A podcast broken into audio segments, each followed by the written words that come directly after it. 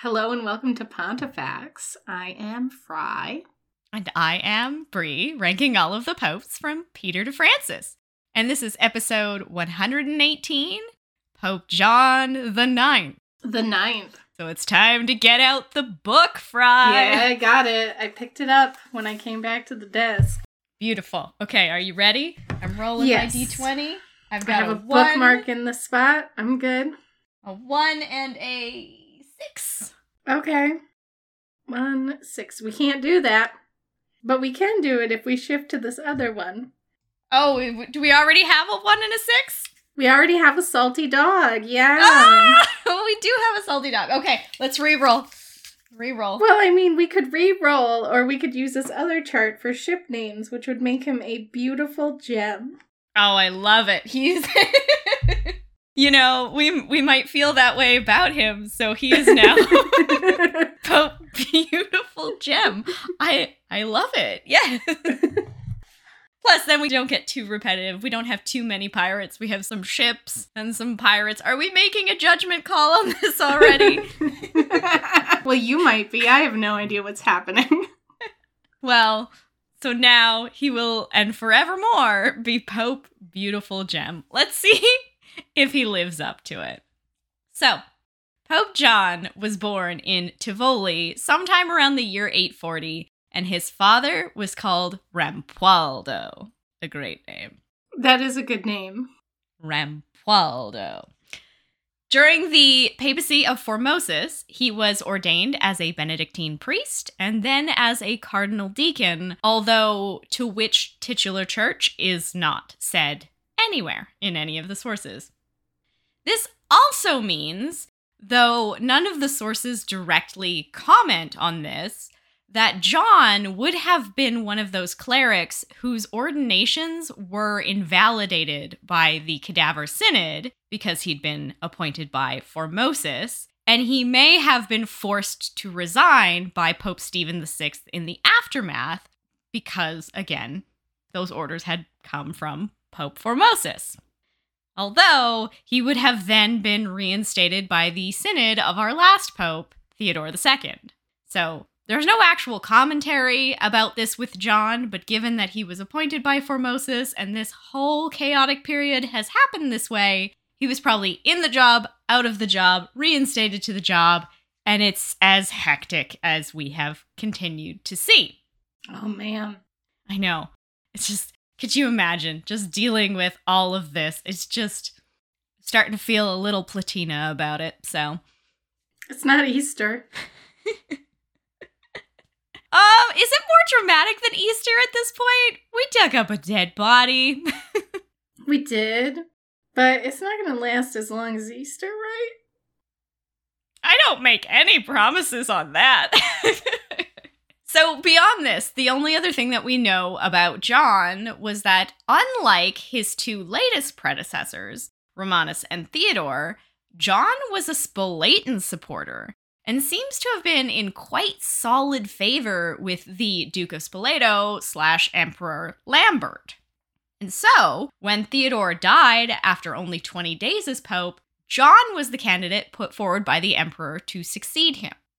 But it wasn't as simple as that, because another candidate, Sergius, the former bishop of Cerveteri, was also put forward and elected. By whom? Well, this is the piece that gets confusing because we've had these two factions. We've had the Arnulf faction, the Imperial faction, and then we've had the Spoletan faction with Lambert. The weird thing here is that Sergius is also of the Spoleto faction, like John, but it looks like the difference is that he didn't have the direct backing of Lambert himself the way that John did. So these are his people that are electing a different guy instead, even though the emperor wants John. Okay. Yeah, they're they're basically splintering here within the party, and some sources even suggest that Sergius had the majority vote. But even if he did, the pressure and influence of Lambert secured the papal throne for John, and Sergius and his supporters were driven from the city, even though they're on the same side, and subsequently excommunicated in John's first synod. Huh. Right. So now, normally, we would call this an anti-pope situation, right? It it technically is an anti-pope situation. We have two popes that have been elected, and one of them's been driven out from the city. Two popes elected in rivalry. But in this case, we're not going to do that for two reasons. One, it would be very hard to determine at this point who actually is the anti pope between these two guys. One of them's in Rome and one of them is not. Yes, but one of them had the majority election and the other one was put in by the emperor. So again, legitimacy. But the most important reason we're not going to cover this as an anti papacy situation is that they both end up as pope. So we will be coming back to Sergius III in time. And rest assured, being an almost anti pope is not even close to the only thing in his Fructus Prohibitum box. Oh my god. yeah. Who did they elect? This man. Oh man. Oh man. The Sergii, they never do very well, do they? But for now, John gets to be Pope. It's his turn first. King Lambert said I could play with the ball first. Yeah, that's exactly what happened. and then they drove out half of their supporters and excommunicated them. Like, it's just not very smart. None of this is working out very brilliantly. And so, as you imagine, this is a pretty chaotic start to John's papacy. And looking down the now long stretch of popes that have either died violently or suspiciously, John realizes that if he doesn't want to go the same way, he's gonna have to do something to bring all of this violence and factionalism to an end. And the only way to do that was to suppress the factionalism not only over the emperors, but also over this Pope Formosus and Stephen VI situation. We have to actually keep coming back to this, so we need to deal with it on the political level as well as within the church. And not only that, there has to be a definitive consensus on the issues so that future popes didn't continue to repeatedly undo one another. So, John decides he's going to hold three synods throughout the Papal States. At least one was in Rome and one was in Ravenna. We don't know where the third one was, it's just said the third synod, hoping that he would spread a clear and concise message. At these synods, John decreed that the judgments of Pope Theodore II were confirmed, including the restoration and reburial of Formosus, and the burning of any surviving record of Stephen VI's condemnations, but it also denounced any negative action against those who had been present at the cadaver synod. Right? They they were not necessarily there of their own free will and they have experienced quite a lot of reprisal for their position there. So basically they're saying, look, we're we've now rehabilitated Formosus. He's buried. We've now undone what Stephen did. It's over, but we're not going to come for anybody who was on either side of this issue. And most importantly, he banned posthumous trials. Period. No more digging people up like that. Yeah. This is one of those situations where it's like, I can't believe we have to have a regulation for this, but you cannot put someone on trial if they are dead. I can't believe we have to write this down. exactly. But But it has now been written down. It is now a rule. so there's that. He also decreed that any cleric who had been ordained by Formosus and then deposed by Stephen did not need to be reordained. Their original ordination was as valid as it ever was. They're just to be reinstated without delay or hesitation. We don't need to make this any more complicated than it already is. You don't have to get new orders to do the same job you were already doing. sorry about the layoffs. Please come back. exactly. And he's one of these guys, right? So he's like, I don't want to have to go and get ordained again. I'm Pope now. Let's just be done with it.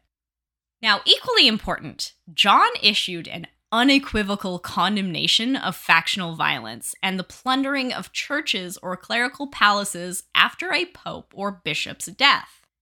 Now, this is not the first time that we've seen this come up as an issue, and given the chaos of the current circumstance, it's no surprise that it's suddenly back on the rise. Can't believe I have to say this. Stop robbing things. Yeah, we don't need to plunder the Lateran every time a pope dies. This is not a good strategy. Stop it. They're dying every 20 days right now. What do you think is going to happen? There's nothing here. exactly. He also declared that preventing these crimes was the responsibility of both the church and the secular authorities, up to and including the emperor, and is said to have declared to Emperor Lambert, quote, if the violence is not righted, both you and I shall have a strict account to give to the supreme judge. So he's like, you need to get on top of this as well. Now, if we're to take the word of Bartolomeo Platina, who, remember, is so over reviving these factional issues, this was not well received in Rome, which is why he moved on to a second synod in Ravenna. Platina says, he immediately reasserted the cause of Formosus, the great part of the people of Rome being against it, who raised such a tumult that it wanted little of a battle. He therefore removed to Ravenna, where, calling a synod of 74 bishops, he damned all that Stephen had done and restored the decrees of Formosus, declaring it irregularly done of Stephen to reordain all of those on whom Formosus had conferred holy orders. What type of dogs are these? These popes, by their constant inobservance of all apostolic practices, were the occasions, in my opinion, of these turmoils, especially joining with that the cowardice and negligence of the princes of Christendom, whose interest it was that the ship of St. Peter should labor with tempests, that so the master, being unable to amadvert upon them, might throw them like naughty mariners overboard. Oh no, they're pirates. naughty mariners. they're pirates on on on Pope Beautiful Gem. but it should be said that Platina is the only one who seems to make this argument. Like none of the other sources assign this motive to John's moving of councils and seem to suggest that he's holding synods in various places to spread a consistent message not just because Rome is now mad to have to deal with the Formosus issue again. They've never stopped dealing with it. But like we said before, this was not just to resolve the war of the two dead popes, but also to calm the parties of the emperors. And so these synods also issued decrees on that front. First, John affirmed the terms of the Constitutio, which required imperial presence at papal consecration in exchange for the emperor protecting and defending the rights and property of the church and to actively participate in the quelling of the violence that had clearly become pretty ubiquitous throughout Italy because of them. Now, as to which emperor John was clearly directing his adherence to, we're talking about Lambert of Spoleto, right? Because at this point, we have two feuding emperors. He's decided that Lambert's his guy. He has Lambert attend this second synod of Ravenna in person. Remember, Arnulf still hadn't returned to Italy and was still paralyzed, and Lambert was close enough to attend synods, and he's responsible for putting John on the papal throne in the first place. So, this was clearly an alliance that John wanted to foster. And so, at the same synod in Ravenna, after making his canonical decrees and decreeing that the Constitutio was valid, John publicly confirmed Lambert's right to the imperial title and invalidated Arnulf. Oh. But then, yeah, he's just like, look, it's all clear. Arnulf's not coming back. He's he's incapacitated. This is our guy. This is our emperor. Deal with it.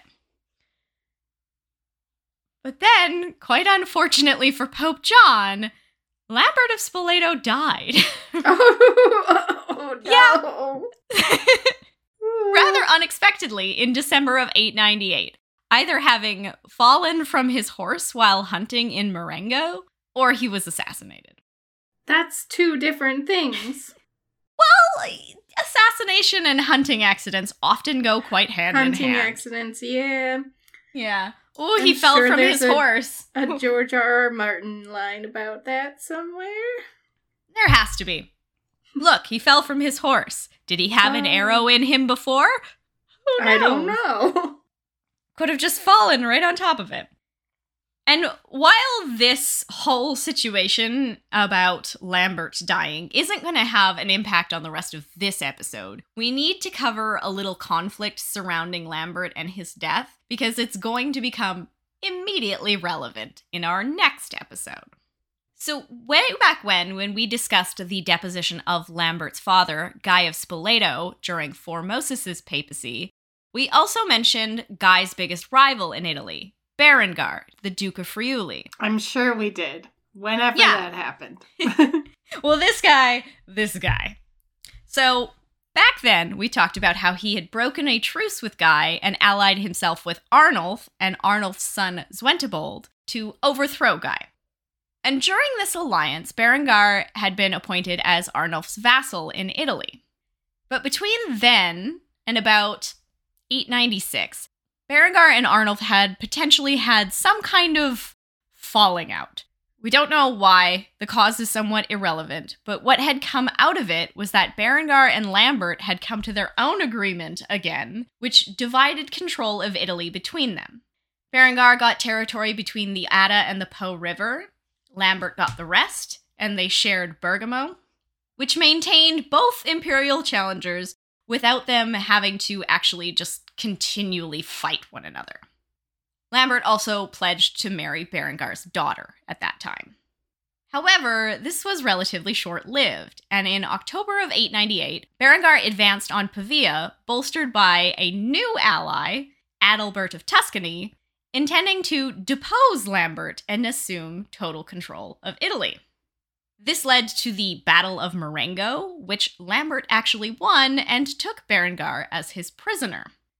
But this is also right at the point where Lambert dies while out hunting, so this is why some people think it's an assassination, because he just won a war and taken the other guy hostage, so there's that. So there's a man in the dungeons. There's a man in the dungeons, but then Lambert dies, and that man gets out of the dungeons. And within days of Lambert's death, Berengar had taken Pavia and secured Italy as sole ruler. It's like, oh, I see this place is just empty for me. yeah, me for me. Exactly. And also within a year of this moment, Emperor Arnulf is also going to die. So he's going to become out of the picture as well. So we're just going to have to deal with sole ruler Berengar. And as a side note, I love, love, love Liutprand of Cremona's telling here, where all he says about what happens here is, quote, King Berengar obtained the kingdom in a manly way. this is mine. For hmm. me, he's very, very manly. So manly. he like swaggered up. He did. For me, I am, I am an Italian man. I do what I. But this is where we're going to leave it for now, because Lambert's out of the picture. Berengar is in charge of Italy. Arnulf's in Germany, and the Pope is probably cringing a little bit for having pledged such strong loyalty to a man who is now surprised dead. It's, it's not great for him. But like he didn't say anything about Berengard. He could go to Berengard. He just told Arnulf no. Yeah, this this is true. He could go to Berengar. But before he does any of that, he has to contend with the Church of Moravia. Now, we haven't dealt with the Slavs in Moravia since the situation with Saint Methodius and the Slavonic liturgy, but in 899, Pope John received an appeal from Mojmir, the king of Moravia. I'm going to botch that pronunciation no matter how I do it, so we're going with Mojmir. That proves that the same conflicts that had gotten Methodius in trouble were still an issue in Moravia. Namely, that the German bishops still maintained oversight of the Moravian church and had prevented the Slavs from having an independent administration of their own. At the same time, John also received letters from the German bishops in question arguing against granting the Moravians an independent church hierarchy, as that would infringe on their traditional jurisdiction. So John dispatched three papal legates to Moravia to investigate, and with his permission, they consecrated a new metropolitan bishop for Moravia and three new bishops, which finally gave Moravia its own hierarchy and pushed the Germans out. Unfortunately, for reasons beyond the scope of this papacy, that was not going to last very long. And neither is John, because then John IX, Pope Beautiful Gem, died in January of 900 with no specific date listed and no specific cause listed. Oh, okay. Hmm. Wendy J. Reardon suggests he might have died of gout, but she also suggests that he might have been murdered on the orders of a powerful figure in Rome called Theodora Theophylact. But this would have been just a little too early for the Theophylact interaction with the papacy. Not by much. Uh, why has everyone got gout, though? Well, it's the way that they were eating. Just everything is very, very high. Have a vegetable. They live in Rome. It's not as if they have tons of farmland that isn't constantly being flooded by the Tiber. So, Okay, they could eat some olives. aren't olives quite high in uric acid? Probably. lose lose. Lose, lose. Eat some fish? I don't know. And I mean, none of this may matter because he could have been murdered. Could have been murdered. Yeah. By gout. Well, by Theodora. But Mm-hmm. it's a little it's a little too early for Theodora. I mean, she is coming. We are very close to that pornocracy period. But it's just early enough to to cast some doubt on the idea that she would have been involved in this particular murder. Later murders? We'll talk about those separately. Yeah, okay. So slightly too early for her. but Mm. maybe murdered. Because I mean everyone is being murdered this time. But also maybe gout. So we don't know. He just died. What if someone gave him gout by slowly feeding him things? I mean, knowing what we've covered about gout and how incredibly painful it was for people at this time, and how we've had several popes who couldn't even feed themselves because of the gout, that would be a particularly malicious assassin. Just yeah. Feed them until they get like I don't know. I feel like if I started getting gouty, I would be like, man, I need to eat something new. You would think, but. So, John was buried in the portico or nave of St. Peter's, and his tomb was destroyed for a new St. Peter's. And Ridley's very mad about it. so mad. So mad that everybody still uh I can't wait till we get to that dude so we can punt him off a cliff. Uh, No points for you. oh, he's gonna get points. It just won't be in any good categories. no good points for you. Yeah, Julius has a lot of stuff going on. But at least his epitaph survives. So, quote, Here lies a good model for the church, a most brilliant jewel of goodness and Lord of the world, the extraordinary John the Ninth, who shone by his merits among the apostolic men whom the Almighty drew up and taught the doctrine of salvation in three councils, giving gifts to God for the observance of the sacred rites. In his days, wicked novelty was abolished, and the faith of the fathers established was strengthened. Reader, you who are bound to die, say, Pope John with the saints, may you reach the blessed kingdom of God. Pretty nice epitaph. The most brilliant jewel of goodness, Lord of the world, extraordinary. It's pretty good. But that is Pope Beautiful Gem. And now it's time to rate him. Papatum infallium. So we're going to start with a quote from Platina. Quote, John died after he had been pope 2 years and 15 days, leaving behind nothing of worthy notice, but that he renewed some old quarrels which had been almost forgotten. This seems like total bull.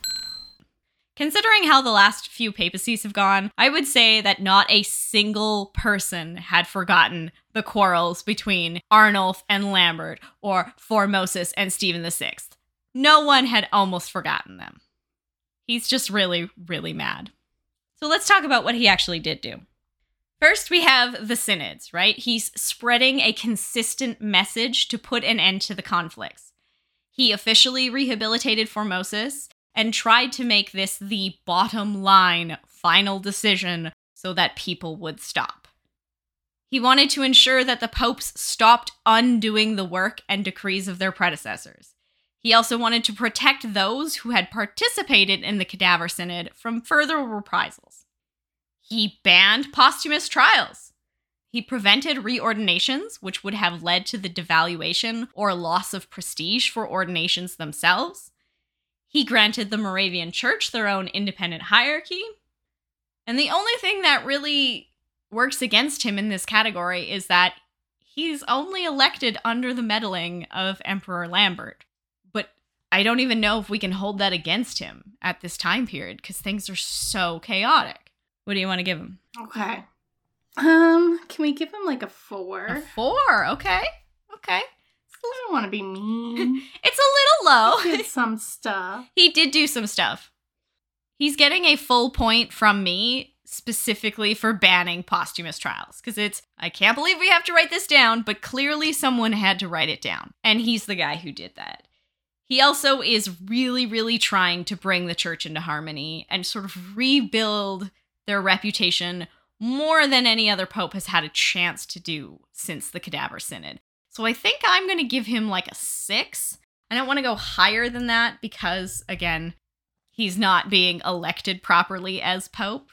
But I think a six is fair, which gives him a 10 in Papatum Infallium, which is exactly what Romanus and Theodore before him have gotten. We're on a streak of tens. Fructus prohibitum? Now, in this category, we have to consider that he may not have had the votes as Pope, and in any other circumstances, we might be considering him an anti Pope or an illegitimate Pope.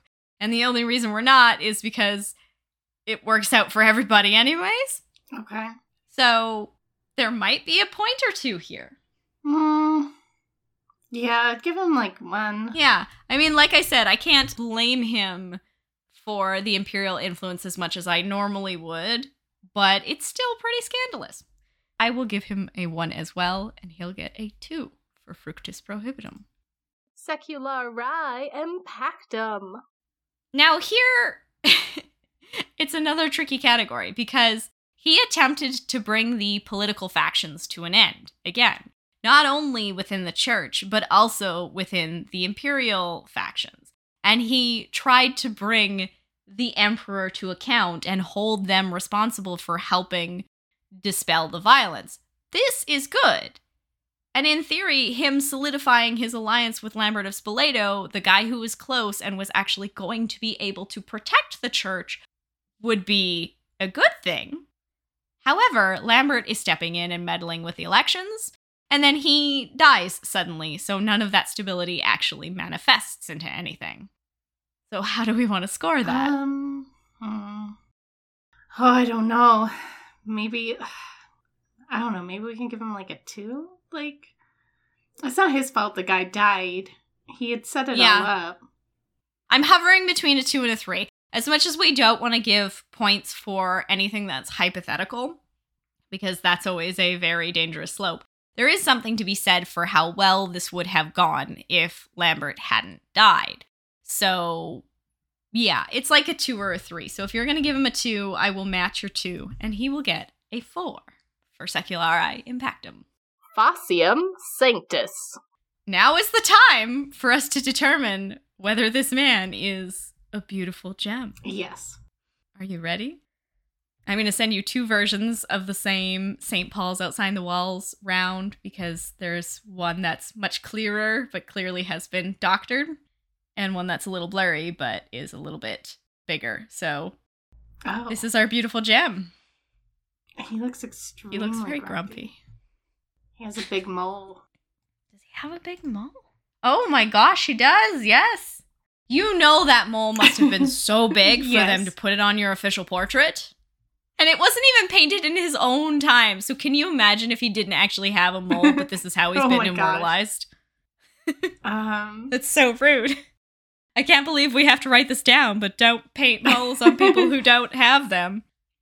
oh, he's so grumpy. Gosh, I'll give him like a four.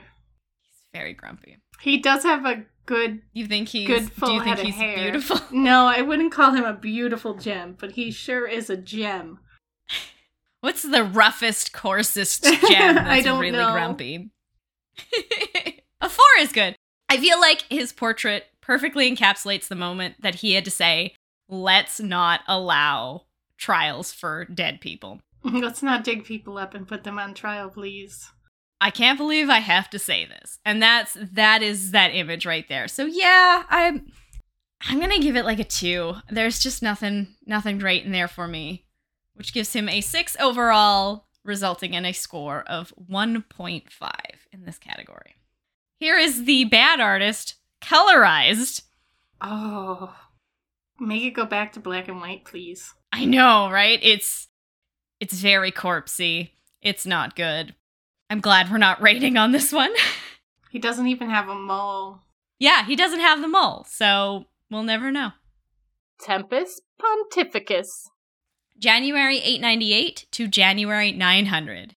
And with that, we're in the 10th century. Can you believe it? No. It's been a long time coming. It is. But that's a papacy of exactly two years and a score of 0.5. All right, everybody, it's the canon bonus round. Do, do, do, do, do. No. Nope. This is not a terrible surprise, although he would be fun to give a patron sainthood to for sure. So that brings us to his total score, which is a very round and even 18. That's not bad. A round number. We never have those. I know. It's just a solid 18. that feels wrong. Well, the last time that we had a solid number was episode 112, Stephen V with 33. And before that, it was Benedict III, episode 106 with 16. So it happens. It's just weird to see. And I think that that is a perfectly reasonable score for where he is. He's done better than both Romanus and Theodore, who had no time at all. And he has less points than Stephen VI, who gets all of his points from Scandal. So it seems about right. But that brings us to the point where I need to ask you a very important question, Fry. Do you think he's papally enough and pizzazzy enough, a beautiful gem enough, with an impact enough for a papal bull? I'm sorry, I can't give it to him. Nah, nah, there's not much there. He just is not, he doesn't have quite long enough. He doesn't associate with the right person. And he's just trying to put old quarrels to rest. And it doesn't really manifest for him. So, sorry, John. Sorry, beautiful gem. It's, it's not happening. And that brings us to the end of our episode. But before we go, we have a couple thank yous to make. So, first, we have some patrons to absolve of their temporal punishments. So, thank you to Adriana Lippi, Tyler Williams, and Brandon Johnson. Ego te absolvo. So, that brings us to the end. We can say thank you for listening and goodbye. Bye. Pontifex is edited by Greg Gassman. You can find his show, Popular History, on all major podcatching platforms, and keep an eye out for his new show, Arexipod Ranking Cardinals, Cardinal Numbers. You can also reach Greg at popeularhistory at gmail.com. Get it? It's popular, but with an E for the popes. If you would like to get in touch with us, you can reach us at pontifexpod at gmail.com. And we're PontifexPod on all social media platforms. If you'd like to support the show, consider subscribing to Pontifex on Patreon, checking out our research wish list at tinyurl.com slash pontifexwishlist, or making a one-time donation at paypal.me slash pontifexpodcast. If you'd like to support us in other ways, rating and reviewing the show on iTunes makes a world of difference.